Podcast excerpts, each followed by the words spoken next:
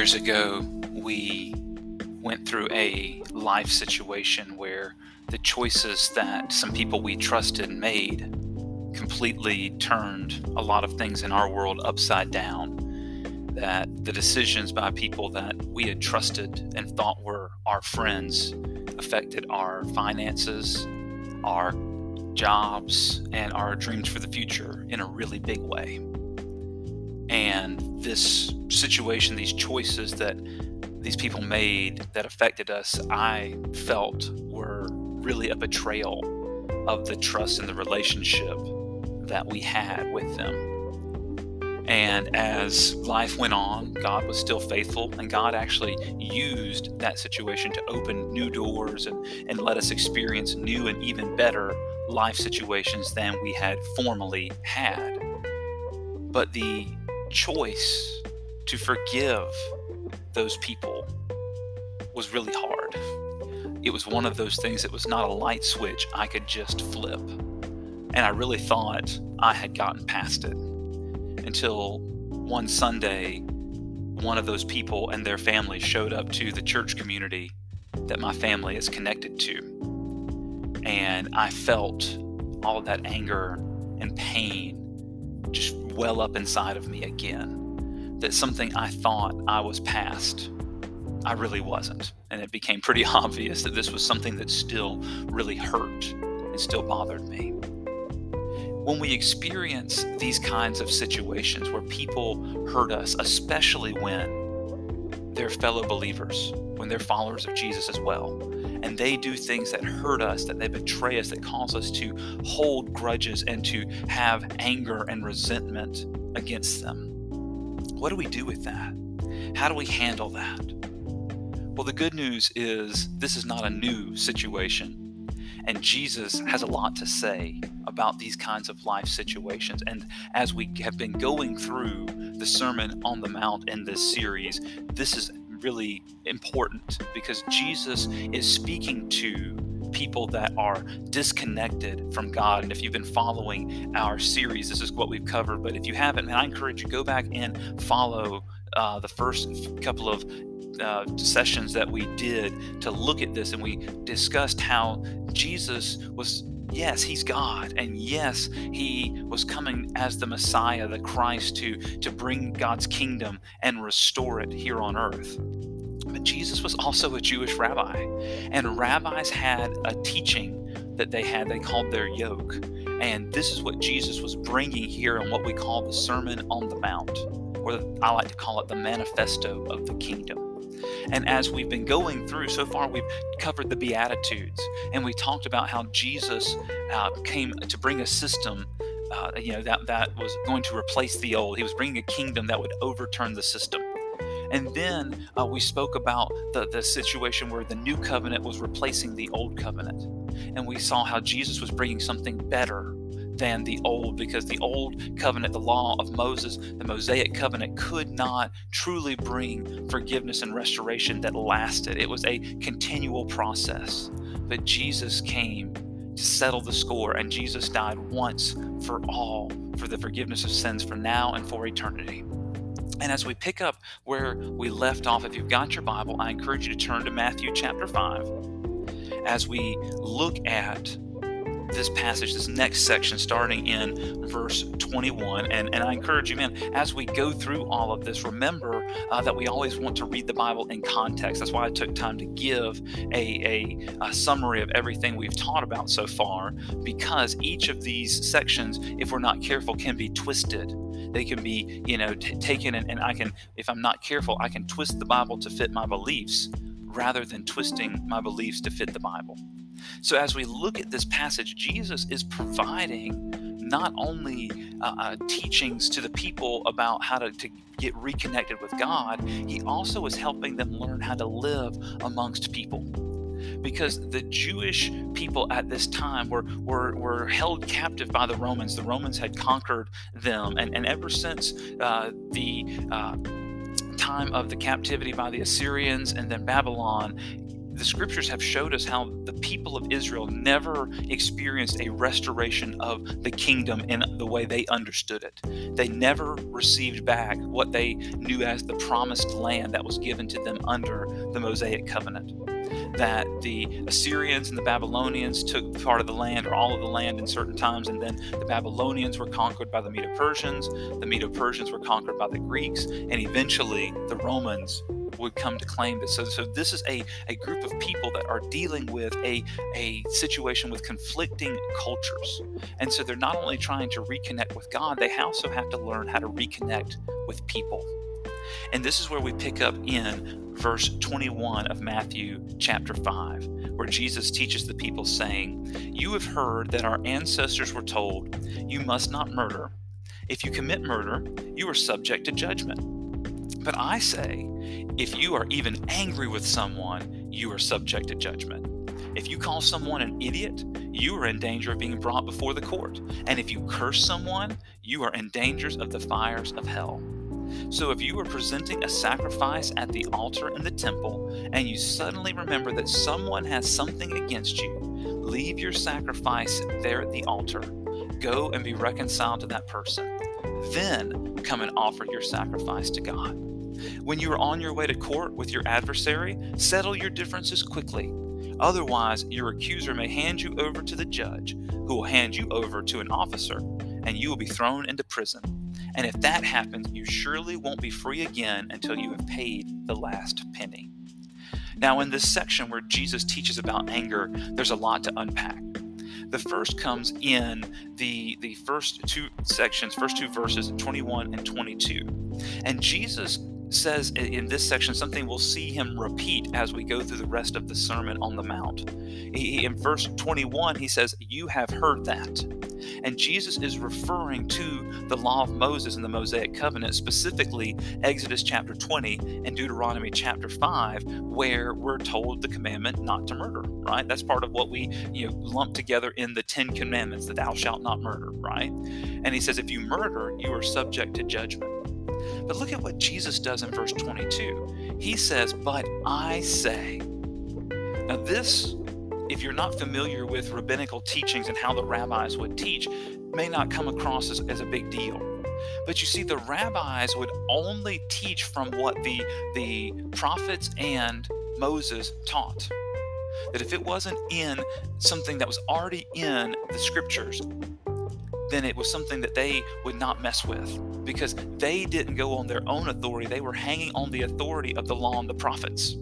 But Jesus taught as one with authority. And it says that numerous times in the scriptures that the people were amazed at Jesus' teaching because he taught as a person with authority. You see, Jesus is not just saying, hey, you heard this in the prophets, you heard this in the law of Moses, and so I'm reminding you of that. No, he's actually giving his own commandment.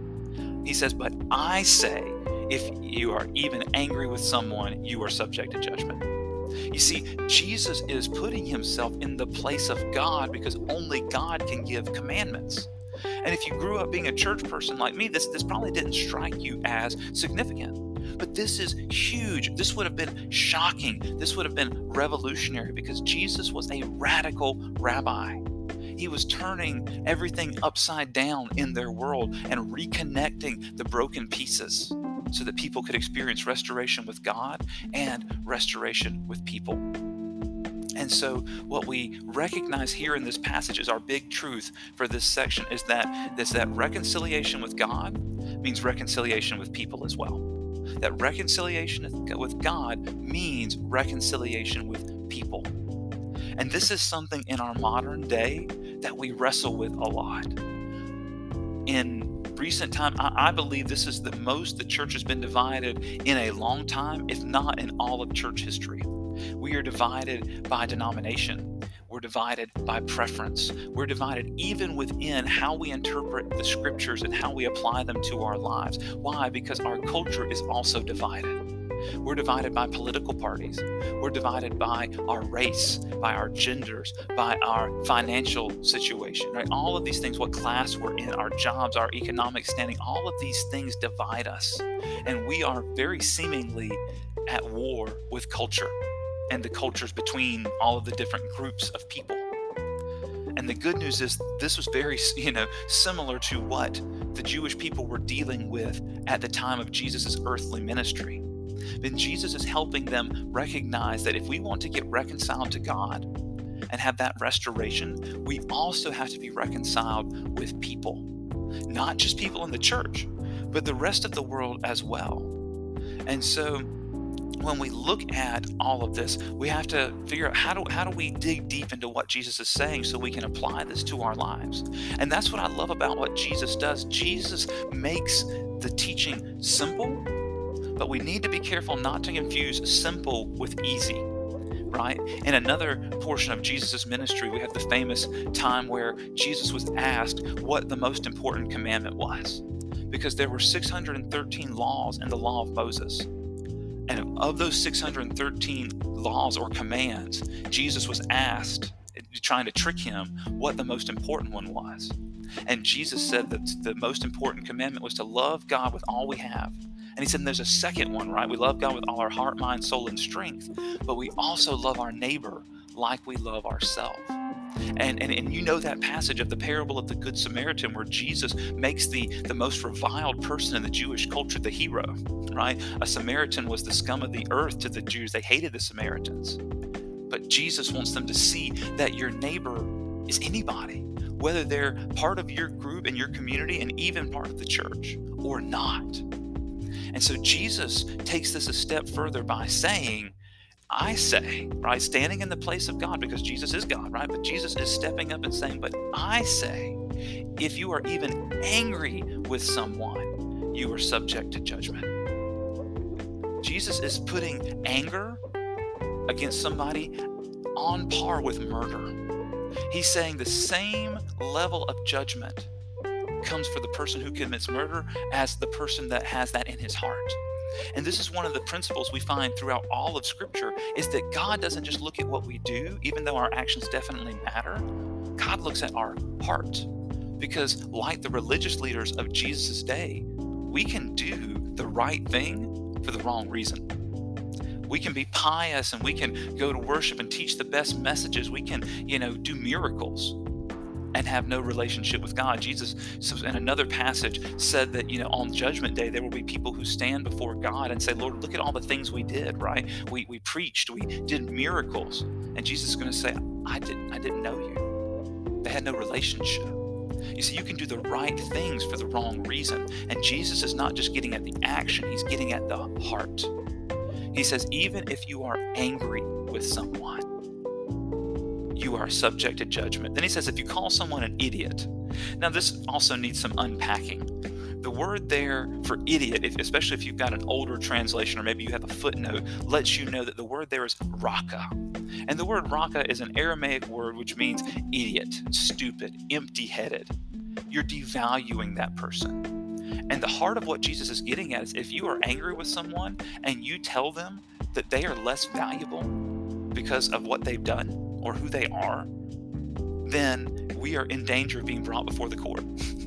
you know, and this is this is a you know cultural thing, sure, to be brought in front of the, a, a judge, but we also recognize that this has eternal consequences, where God is going to look at, at, the things we've done and value them and weigh them. In another passage, you right after this, he says, "And if you curse someone." Right? The Greek there is to say, you fool. Once again, we're devaluing someone because of their actions or their abilities. Jesus says, You're in dangers of the fires of hell. You see, the root of this is how we value someone. You see, when my children mess up, they, and they do, they, they may make me frustrated with them. They may, you know, get hurt my heart. But I recognize their value. Why? Because they're our children. When my wife and I have conflict, we work to overcome that. Why? Because she, she's my precious bride and we want to stay in an intimacy in our relationship together. But you see, when other people wound us and hurt us, it's much easier to throw it away and just get another friend, just get another companion. But you see, we have come accustomed in our culture to a throwaway culture. When my TV breaks, it's cheaper to throw the TV away and buy a new one than it is to fix it when my car starts having issues, it's often cheaper to trade the car in and get a different one, a newer one, than to pay the bills to have the mechanic fix what's wrong with it. And so we have just become a, a nation of consumers and we use something and when it's broken, we throw it away or we upgrade. But in people, when it comes to people and relationships, Jesus doesn't want us to throw away and upgrade. He wants us to restore because that's God's heart for us. You see, if we want to be reconciled with God, we have to reconcile with people. How do we do that? Jesus gives us a very practical process here in the next couple of verses. In verse 23, Jesus says, So if you're presenting a sacrifice at the altar in the temple, now let's be real, the temple doesn't exist anymore. AD 70, the temple in Jerusalem was destroyed and it has not been built since. And whether you believe it's going to be rebuilt or not isn't the point. The point is, Jesus is t- talking about the act of worship. Jesus is saying, when you go to get right with God. This is offering a sacrifice. People would offer an animal sacrifice to be forgiven of their sins under the Mosaic covenant. Now, we're not under the Mosaic covenant anymore, but this principle still applies that when we come to God seeking forgiveness, saying, God, you know, uh, forgive me, maybe for the, for the first time or the thousandth time in your walk with Him, we say, God, you know, forgive me. I want to repent, turn around, uh, to get away from that way of living, and I want to come back to you if we want to be reconciled with God, look at what Jesus says. He says, Suddenly you remember that someone has something against you. Leave your sacrifice there at the altar. Go and be reconciled to that person. Then come and offer your sacrifice to God. You see, Jesus' principle here is that before we should come to God, even for reconciliation, we have to make sure that we are also reconciled and in right standing with people. And I get it. We can't possibly know the hearts of every person we're connected to. I get that. People may be upset at me that I have no clue. I can't tell you how many times I've had conversations with someone to get right with them and say, "Hey, when you said this, it hurt me. You know, when, when you you you made this decision, it really upset me." I can't tell you how many times I had that conversation and the person said, "I'm so sorry. I did not even know that hurt you. I'm sorry. I didn't recognize that upset you that that bothered you so much." So many times, well, there's just no way we can know that. This is why this is so important. You know, Corrie ten Boom famously said that forgiveness sets the prisoner free and then recognizes the prisoner was me. This is what happens so many times when we go to get right with people that most of the time they didn't even know it. See, we're not setting that person free most of the time. Most of the time, we're setting ourselves free. So when we have this situation, Jesus is setting a, a standard, a, a practice for us that before we reconcile with God, we need to make sure we're reconciled with people. This is why Jesus taught us to pray in what we call the Lord's Prayer Our Father in heaven, right? Hallowed or holy is your name. Your will be done, your kingdom come on earth like it is in heaven. Give us this day our daily bread, and then forgive us of our trespasses, forgive us of our sin, right? As we forgive those who trespass or sin against us. And maybe like me, you've said that prayer either in church or in your own, you know, personal time with God. And you've just be kind of out of habit of rhythm of saying that prayer so many times, you skipped over that. You know, the same way that I have a bad habit of taking my daily bread for granted, because we're blessed to live in a culture and society where eating every day for the vast majority of people is not a struggle. This is the same thing, too, that I've gotten in the habit of saying, Forgive me of my sins as I forgive those who sin against me. It becomes something, a rhythm, like, like a song lyric that I just sing without thinking about. Jesus wants us to recognize that if we want to be reconciled to God, we first have to be reconciled with people. Now, here's something I want to add to this because a lot of times we think about this in terms of, of other fellow believers. And there, there's a lot to say about that, that we should live in harmony with other followers of Jesus. But that's not specifically mentioned in this passage. He says that if someone has something against you, that could be anybody, whether they're a believer or not but especially if they are believers, right? We need to live in harmony with all people. Throughout the scriptures, we see this over and over again, right? And so what we recognize is that, you know, we have to love each other. In a different passage, you know, in First John, you know, one of the eyewitnesses, one of Jesus' best friends, we see this in you know his teaching and, and, and one of the letters that, that john writes in First john chapter 4 you know, starting in, um, you know, verse 16. He writes this We know how much God loves us, and we have put our trust in his love. God is love, and all who live in love live in God, and God lives in them. And as we live in God, our love grows more perfect, so we will not be afraid on the day of judgment, but we can face Him, face God, with confidence because we live like Jesus here in this world. Because God is love, we have to live in love because God lives in us. And I love that sentence. You've probably heard that numerous times God is love, God is love. But the reality of that sentence is pretty heavy because it's not saying that God is loving, right? It's not that He has that that that action, right? Love is actually who God is. If we want to know what love is, we have to know God. And so when we live in God, then we can love as God loves and we can forgive other people whether they're believers or not. And of course you know later in this in this passage john says this you know if someone says i love god but hates a fellow believer that person is a liar. For if we don't love people we can uh, if we don't love people we can see how can we love god whom we cannot see? And he has given us this command those who love god must also love their fellow believers. But jesus and John, if we read this, these passages in context, shows us that it was not just fellow believers it's others as well, everyone. Paul writes many times, the, the, the, apostles write all throughout the New Testament, we see numerous times the command to live in harmony with other people, to live at peace with others, to make every effort to live at peace with others. Jesus in this passage goes on to give us some other practical things, not just when we're worshiping, but also in our daily lives. He says, when you're on your way to court with your adversary, I love that word adversary, your enemy, right? The, the bad guy, the person that's coming to bring you know problems into your life. Jesus says, settle your differences quickly. You know, get this matter settled. Don't let it drag out. Not just for, for practical purposes, but for real life stuff, not just for spiritual stuff, but for earthly stuff. He says, otherwise, your accuser may hand you over to the judge, who will hand you over to an officer, and you'll be thrown into prison.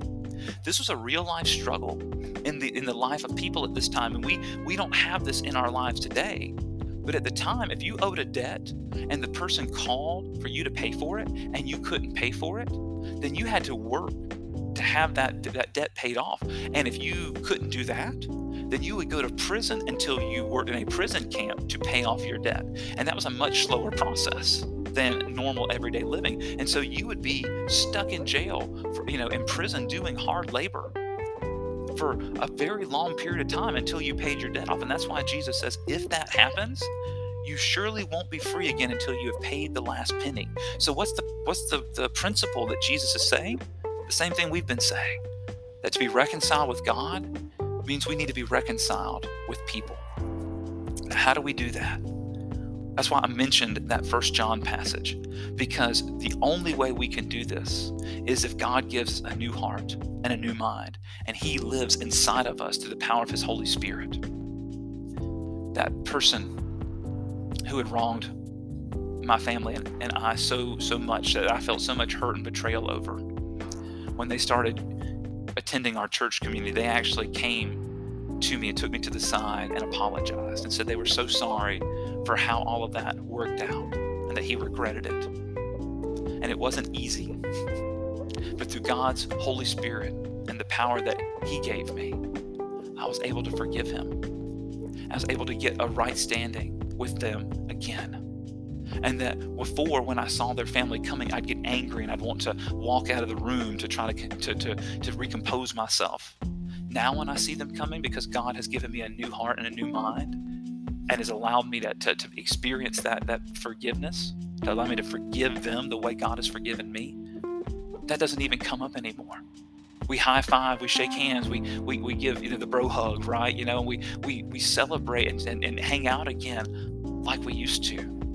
Why? Because God allows us to do that because He lives in us. That's the missing key. You see, forgiveness on our own is almost always impossible that we still, even if we forgive, we still harbor some resentment. We still have that seed of anger in the back of our mind and our heart that brings those memories and those pains again and again and again to our mind. But you see, when Jesus enters into the situation, we can truly love others the way He loves us. Just as Jesus said, love your neighbor as you love yourself. The only way to do that is with God. So, how do we do this? Man, we've got to reconcile people if we want to be reconciled with God. To be reconciled with God means we have to reconcile with people. I don't know where you are today. Maybe, like me, you've had people that have hurt you and betrayed you, and you need to be reconciled to them. Maybe you have an adversary in your life that's an enemy to you and you need to pray that God gives you a heart of reconciliation and, and forgiveness for them.